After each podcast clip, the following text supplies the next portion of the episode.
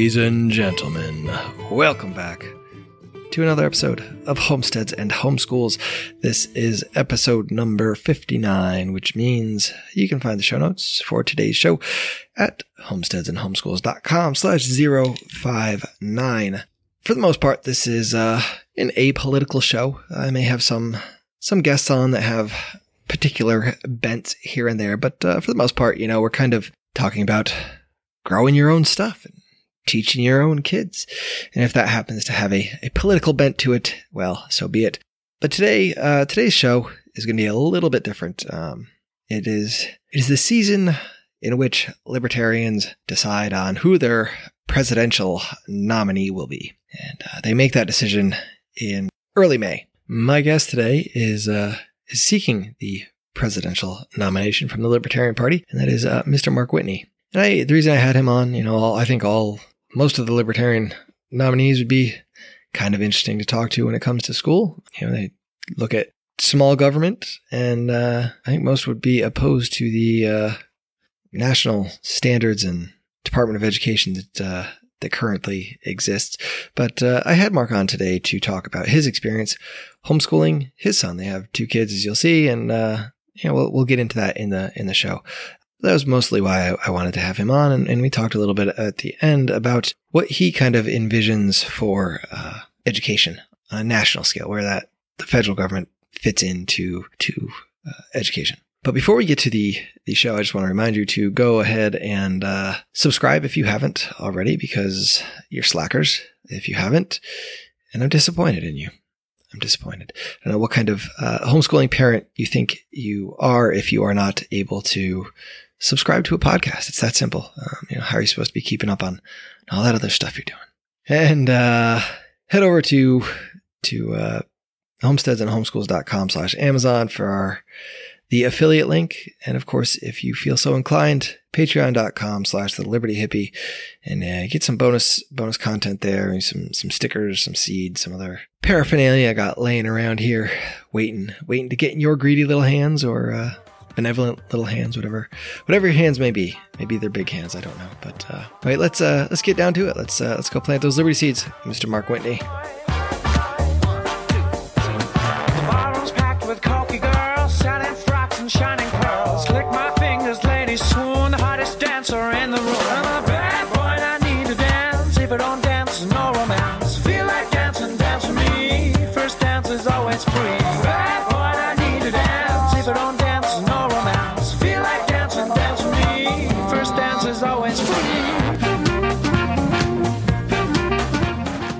My my guest today, if you follow libertarian politics at all, um, you'll you'll know his name. Uh, but he is running for uh, you know the, the nomination for the libertarian president um, there, and his here today. Uh, thank you for for coming out.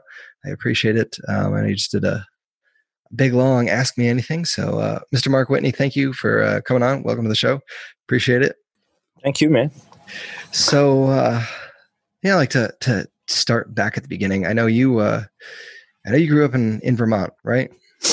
Correct. I was born in uh, Rhode Island, but by the time I was uh, by the time I was in the first grade, we were in Vermont. So I went through elementary school and high school in Rutland County, Vermont, which is where okay. they keep Killington.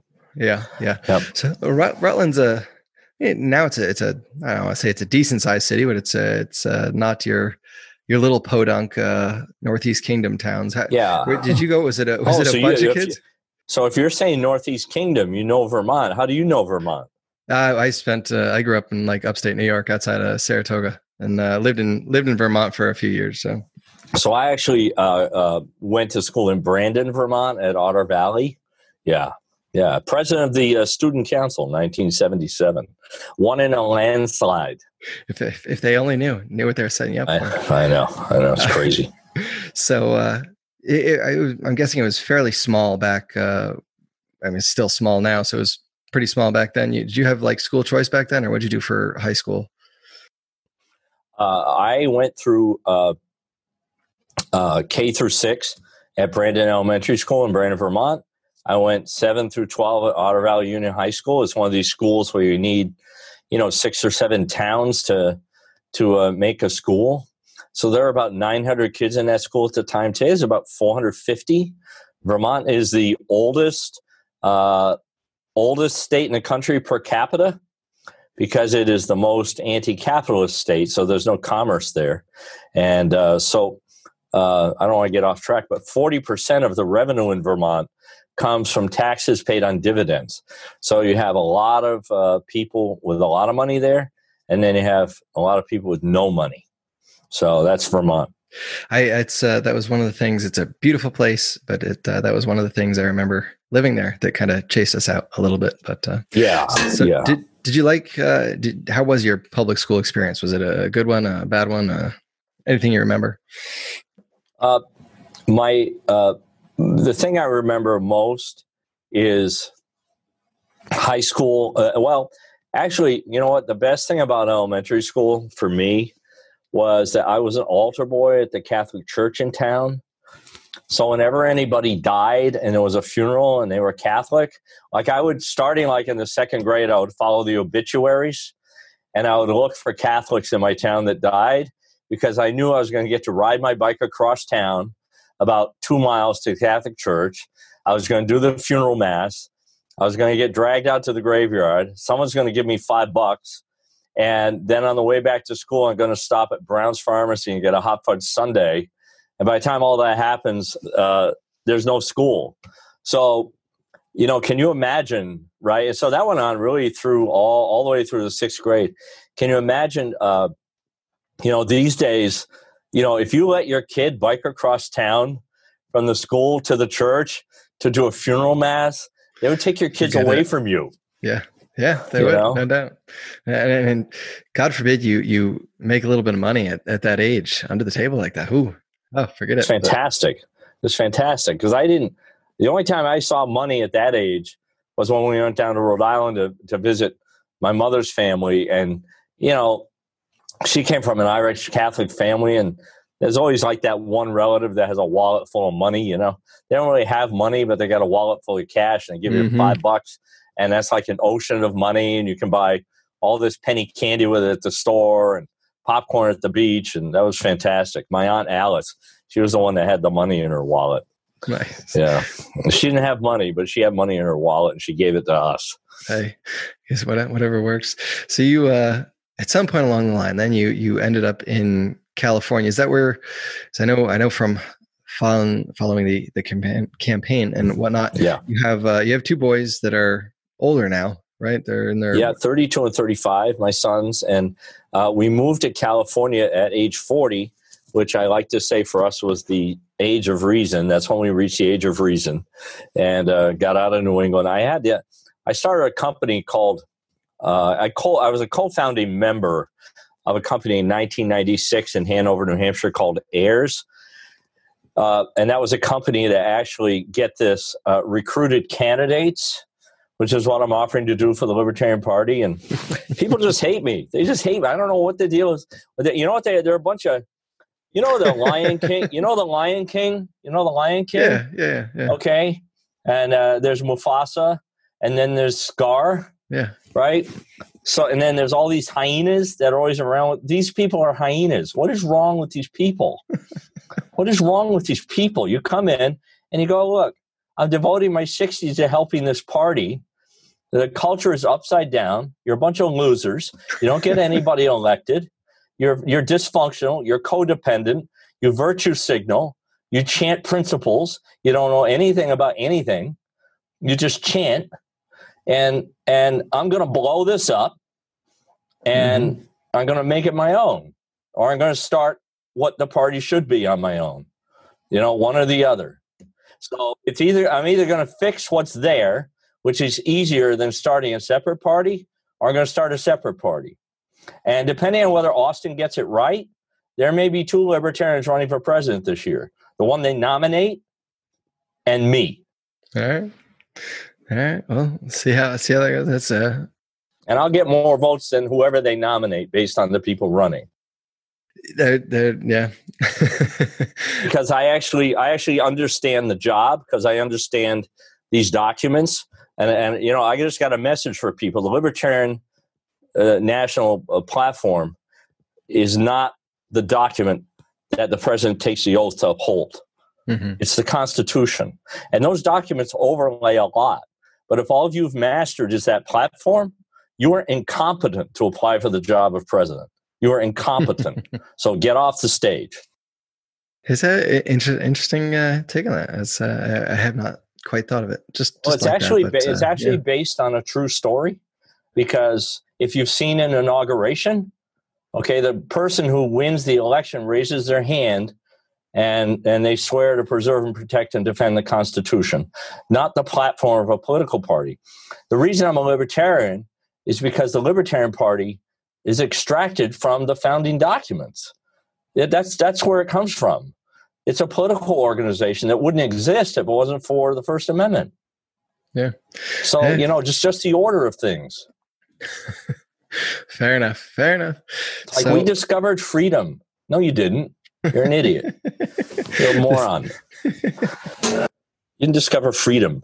D- discovering, uh, you know, personal liberties and, and rights. Discovering that. Uh, The personal liberties are inherent. yeah. They're natural. You didn't discover them. You were born with them. Mm-hmm. Isn't That's- that true?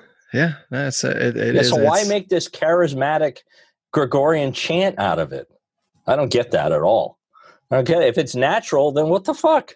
Yeah, no, it's that. Uh, I think it kind of fits the time. It's more the the time. Every, everybody everybody's doing it, and it's uh, that's that's the nature of Yeah, everybody is on social media. at this Virtue, point. everyone's on social media, virtue signaling to their friends. It's like, oh, I would never call Jacob a bad name. I'm so virtuous. I don't use words like that. I don't even associate with people who use words like that. It's, it's terrible. I hate Dave Chappelle, who says that word every five seconds. I hate Chris Rock, who says that word every five seconds. Yeah, Yeah, oh yeah, those people aren't popular. Oh no. no, I, I No. hear you. I hear you. Yeah. But uh, so your your boys. I'm ruining your relationships in the party right now, aren't I? Well, it's okay. No, no, I, don't- I don't. I don't. I try not to be too like. I kind of. I'm not. I, it's. I just. I don't. I don't. I don't understand. Like, I just don't care. Like, it's. It just. Yeah. You know, we, break it down to this team stuff, and You know what? You know what? That's a very smart. That's a that's a smart thing you just said. Because why should you care? Because the way they treat the presidential election is like an administrative task. You get some people that that chant back some principles like monkeys. You give them a banana. You go to a you go to a national convention, and you nominate someone who's politically irrelevant and has no ability to to to bring talent and charisma or, or any kind of fire to getting on the debate stage. So you you you're politically irrelevant and there's an opportunity this year to not be that you know Yeah, there's an opportunity last go around as well. So it's kind of you know we'll see. But uh, so your your boys, your boys are in their 30s now, and they are um, fairly successful, I would say. Right? Is that uh, they're very successful they were both financially independent before they were 35 um, my family is um, we are a large L libertarian family uh, all of the money i've got a little cold. All of the money uh, that my family has earned uh, has been entirely from the private sector 100% of it. Uh, and with the exception of this one company i started in my 20s where i borrowed money. Uh, all of our companies are, are bootstrapped from cash flow. Uh, so, uh, as a result of my experience with losing a company in my 20s, financial literacy is what defines the culture of my family. If I had to pick one thing, um, so don't spend a dollar you don't have. Um, uh, you know, keep your nose out of other people's business. Um, and when you're when you are, uh, especially my my youngest son Chris, who created this enormous uh, Amazon store, uh, fifteen million dollars at its peak. Uh, what he did every every every month is he rolled his own money over every month. So every month he put every dollar that came in at risk. And for the first seven or eight years that he had that company, he drove a 10 year old Hyundai Elantra that we got when he was 16. Um, all the money got rolled over and rolled over because he's really a, he's really uh, Chris is really the king of retail arbitrage. That's what he is, and so he's really a commodities trader. Um, that's what you are if you have an Amazon store in many cases. And uh, so every month he puts all that money at risk. You know, he didn't sit around. Uh, he didn't sit around like a hyena. in his bathtub, you know, uh, castigating presidential candidates on Facebook, right? As libertarian as a verb, right? If you got that kind of time on your hands, you're a loser. Yeah, it is. You're a loser. It is. It is a verb. Um, so now, Chris was was he was he homeschooled? Did you homeschool him for a little bit, or did he finish out public Uh, yeah, school, or how Chris- did that work? Yeah, so Chris is um, autistic, and uh, so he went to public school until he was in about the fourth grade. It wasn't really a, a thing that was working that well for him. Uh, Chris was also a champion competitive figure skater, um, and uh, he used to wear a shirt to the rink that said, "If figure skating was easy, they'd call it hockey." and uh, I said, "You know, you're going to be in the dumpster down there someday."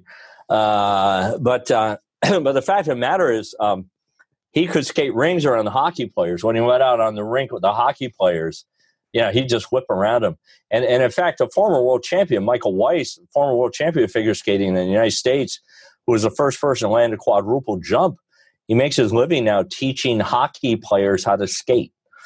That's that's what he does. Nice. And uh, yeah, so so Chris, uh, so there were two reasons that we decided to homeschool. Uh, one was he was he was autistic. It wasn't really the best setting for him because he has these incredible strengths and these incredible weaknesses. So the homeschooling allowed us to manage to his strengths. And one of his strengths and aptitudes was figure skating. The other strength and aptitude he had when he was like 12 was he really became, it was right around that, it was, it was the same week that John F. Kennedy flew his plane into the ocean, John F. Kennedy Jr. off of Block Island. Chris was fascinated by that all week. He couldn't get enough of the coverage.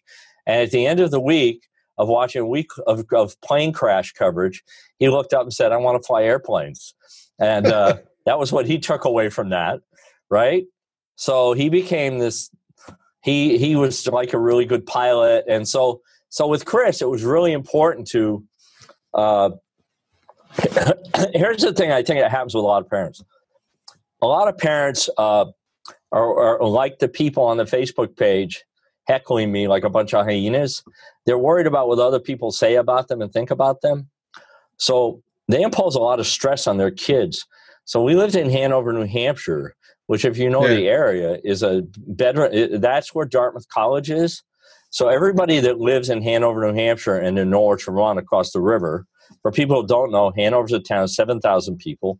Norwich is a town of three thousand people, and what Norwich is in Vermont, Hanover's in New Hampshire, and it's so I, you know, I grew up, like I said, I grew up in Rutland County, which is a real blue collar.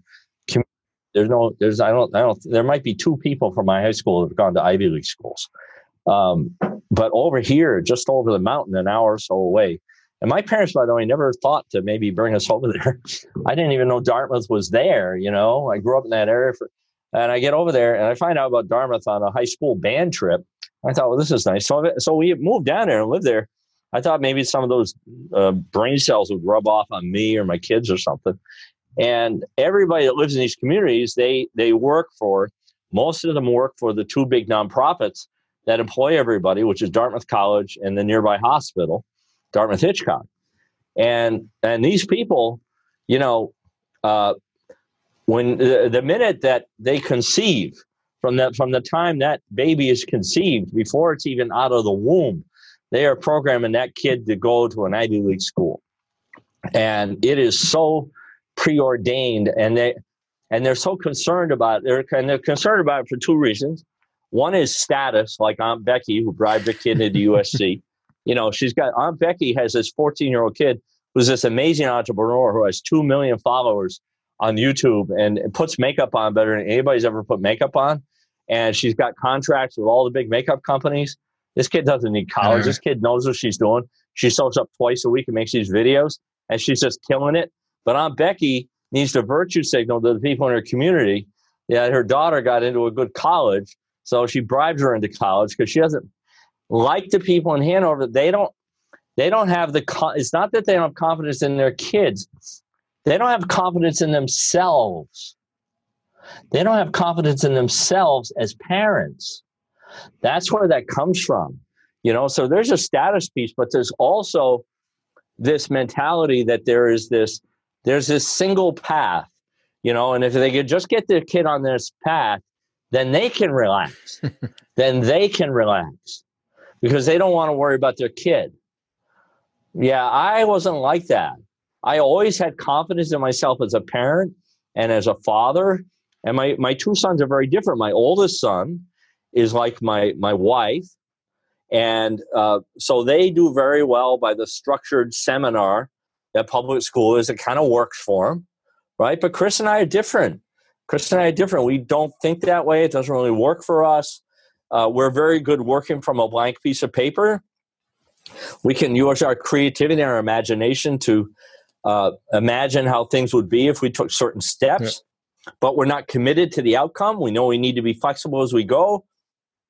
But uh, but my oldest son and my wife very much benefit from the structure, um, and uh, uh, so so I think my point is based on my experience. If you just have confidence in yourself as a parent, and you're showing up, and and you're doing the right thing, that your your kids are going to find their way in the world, and you don't have to bribe them into college and go to prison. It's so much easier. yeah, you know, no, no doubt about that. I, I so did your your uh, older son? You didn't. You guys did not homeschool him. You kept him in the public school system. No, he he was my older son was was more like having a cat. He was just kind of independent from the fourth grade. He got himself up, he got dressed, he got himself to school, walked to school, rode his bike to school. Even in the winter, he had his bike tires studded and he rode to school. It's cold. And he's always, yeah, he's always been very independent, very self sufficient.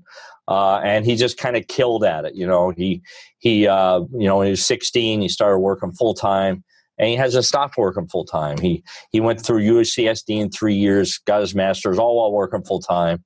Uh, and he's just, uh, he's one of these people that's just like my wife, very task driven um, and so he he's always like a top student. He's fluent in French and and I call him a Renaissance redneck. He's fluent in French and knows how to fix a car. Nice. So yeah, yeah. So did you guys? Um, how was that homeschooling then with with your younger son and dealing with the? It worked out really well. We were able to. Uh, we were able to take advantage of all the ice time that was available in the area yeah. uh, when the hockey players weren't using it, and his coach was able to work with him. Um, and my mom actually did the homeschooling. She was a chapter one teacher. Um, and so she got involved with that. Chris and her have a very good relationship. And my mom is still alive. She's in her mid 80s. And you know, about 10 years ago, Chris just started sending my mom a thousand dollars a month just because he wanted to. He just, and he's been doing that. I mean, he, he sent her over a hundred thousand dollars in the last 10 years, probably. And just because he, he just one day he said, this is something I think I should do. And he just started doing it. You know, that's, that's awesome. Yeah, good boy. That's cool. So how, um, both, both your kids have that entrepreneurial side. Is, is that something you feel like you instilled in them? Is that something that they just kind of yeah. had, or what? How did that come about? What do that's you think? The, that's the that's the culture of our family, and it's very much rooted in in the First Amendment, which um, you know that set of rights that we secured for ourselves. You know, it invites us to create companies and and create ways of of earning a living. It invites us to just to just live large. You know, and you know, in my opinion, you know, it if you if you have a if if you can somehow get yourself to a point where you've got a little you got a little mom and pop business that's doing a million dollars a year and throwing off a couple hundred thousand dollars mm-hmm. and and uh and it's not something that makes you have to you know show up between nine to five boy it's hard to come up with a better way to live than that for all the complaining we libertarians do about the government um, you know, this is a great country. There's a great infrastructure in place. Uh, you know, Adam Kokesh talks about, you know, getting people to rally around blowing up the government. People don't even want to blow up TSA. I mean, people, the reason we have TSA is because it doesn't piss people off enough. That's why it's there. You know, ultimately, ultimately, we the people are responsible for everything. And that's why I decided to run for president. I'm like, I got to stop complaining and criticizing. I had a podcast late night last week, very big, popular show, and um, uh, and I just I just got to the point where I go, I'm going to just get in the game, and I'm going to put my money and my time where my where my heart is, and see if we can. Uh, you know, disturb the universe a little bit and wake people Shake up. Around a little bit. Yeah. Good deal. Good deal. Yeah, a little bit. Yeah. All right. Yeah. All right. Um, So I'm curious, and if if uh, where where do you see the uh, the the federal government in education? Is it someplace they? Will, I don't think I don't think the federal government should have any role in education. Um, I think that uh, you know I was talking to Judge Gray about this up in uh, California. I put a little video clip of us talking about this, and I I asked him. I said, you know, Jim, would you agree with me that the word education should be the most liberally construed term in all of the English language? And he said, absolutely. I totally agree with that. And and I really believe that. And and so the problem the problem when you take an authoritarian approach to defining anything is that once you define it, you limit it. Mm-hmm. You limit it. So, and, and, and that is especially true when the definition is from the public sector, from the government. It has a tremendous psychological effect because that is now an official, quote unquote, official definition. So, this is what education is. We're going to put that in a box. This is education. And what Bernie Sanders is proposing is to define the word even more narrowly than it is already narrowly defined. That's what he's proposing. Uh, he's proposing the same with healthcare when he talks about single payer. So if the government, even though the private sector is providing the healthcare, uh, if the government holds the purse strings and controls the purse strings, there's going to be a whole array of federal statutes, rules, and regulations that define and regulate everything and, and down to the down to the smallest detail they write this crap up. And um, uh, you know it is so limiting to entrepreneurism it discourages people because they go god damn i gotta i gotta comply with all this crap i'm a smart person i've got a nice life why would i want to i've got my choice between you know anything I want to do. I'm smart. I went to a top school. I've got advanced degrees. Why would I want to go into this healthcare thing? Why would I want to do that? You know, when I go to the doctor, she spends, my physician is, I think she's about 28 or 30. She's fairly new out of med school. And she doesn't even look at me when I'm there. She spends her whole time transcribing what I'm saying. Yep. Like she's she's not a doctor, she's a stenographer. And she doesn't like it that way. She doesn't want to do that. She wants to take care of the patient, but she can't. Yeah, I, I, think that's the same way with with public schools now. You see a lot of of that happening, right? Like, and who who sticks around, right? The the people that you don't necessarily want there, that really don't belong there. They're just there for the paycheck, and you know. But uh, so, would you you break it down to?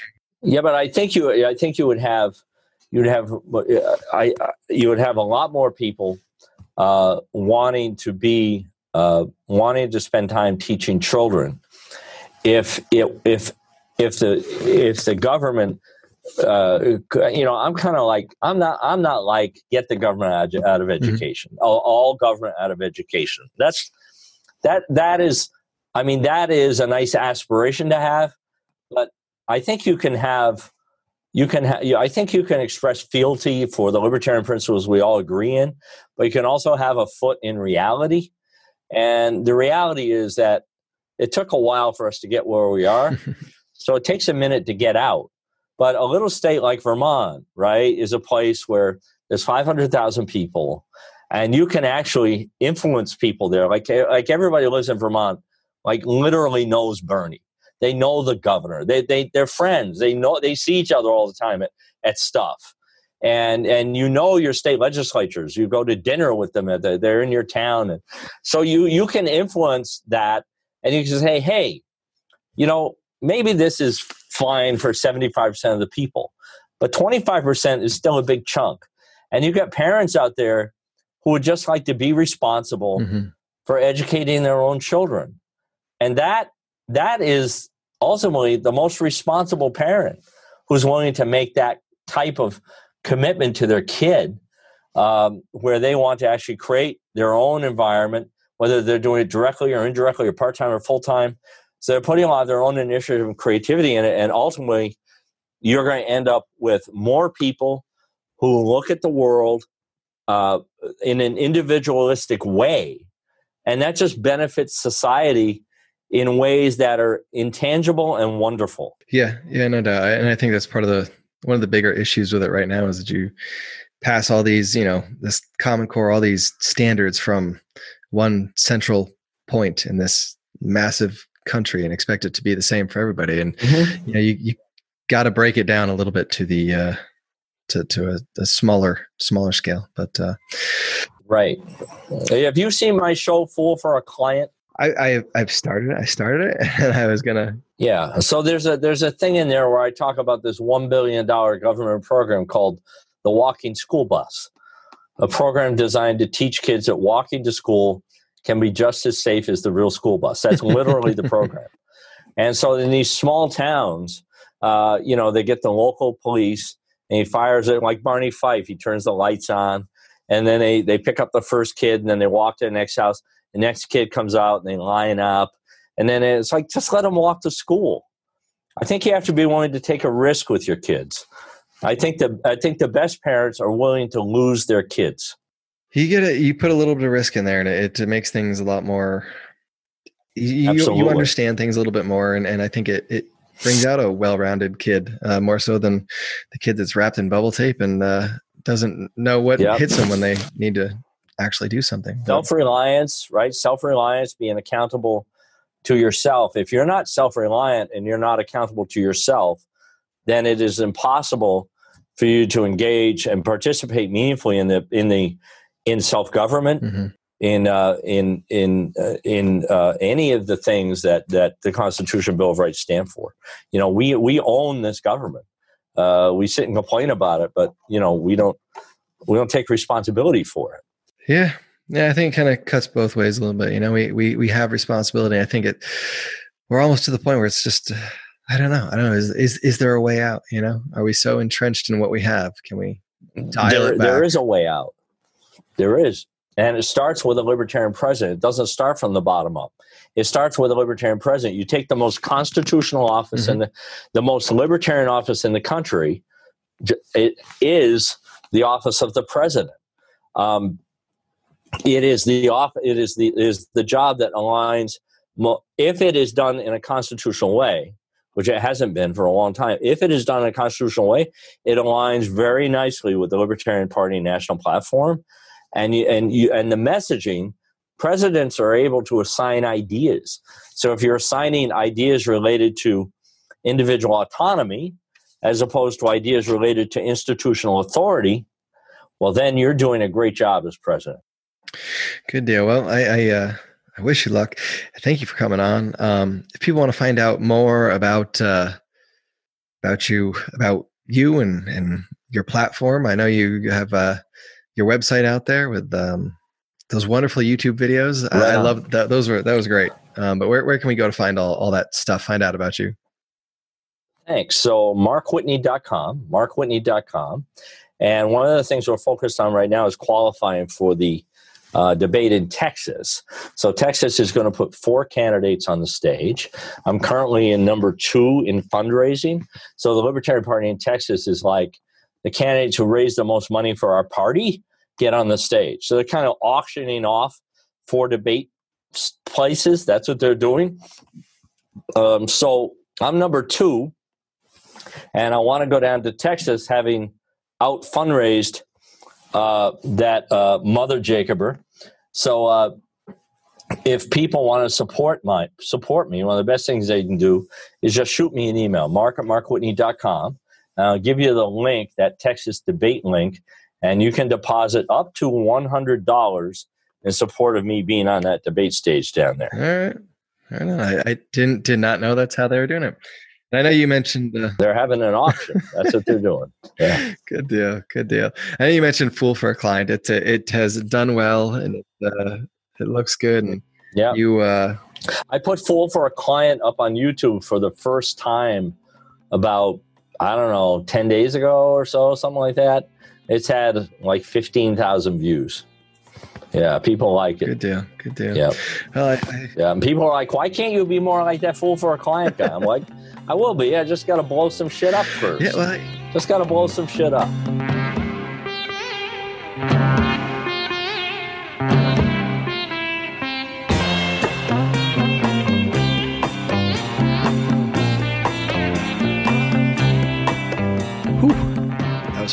Uh, yeah. So so Mark Whitney, uh, I enjoyed talking to him. Um, he's a good guy, and uh, you know brings up some some interesting points, and uh, yeah, and I really appreciated the uh, this idea of a, a culture of entrepreneurialism, and uh, and I've heard him say it before that can't wasn't a word that existed in their their vocabulary. It wasn't something that was was prevalent in in their their conversations with each other as a, as a family. You know, it's it's amazing when you think about what words mean, what they do, and if you just don't don't recognize that you can't do something or that something is impossible. That no, that that's not an option. Not doing something is not an option. You figure out how to do it and you stick to it and you you do it. And uh, I just just really appreciate that. Uh, also, go check out um, Fool for a Client. I did finally wrap up watching uh, Fool for a Client. Hard to hard to find time, but uh, did I did do it, and you should do it as well. It is enjoyable. So at the end of the show, we talked about Mark getting into the debate at Texas and that little uh, pay to play auction that they have going on there. I'm not sure the details behind it. I have heard some some talk that uh, they were trying to raise funds for some cause or another. Uh, I'm not entirely sure about, but anyway, that's what is there. And uh, so yeah, Mark Mark will be there. Uh, I believe he won his his uh, jar received the most donations, if you will. Um, so he will be there, and it should be a a fun watch. Um, and I encourage you guys, if you're in, all interested, go go check that out. They uh, these debates are, are, are curious curious events for sure. If you enjoyed today's show and uh, you're curious about the libertarian end of things, you want to hear more more of that, come back in two weeks. My guest will be Mr. John Monds, who is also running for uh, nomination um, for the presidential uh, ticket in the Libertarian Party. Such a mouthful of words that that phrasing. Um, anyway, he is coming on in, in two weeks and telling his story about uh, homeschooling, their homeschooling adventure, and uh, where he sees the federal government's role in in education. Until then, I encourage you all to get out there, sow those seeds of liberty. We can all reap sheaves of freedom together.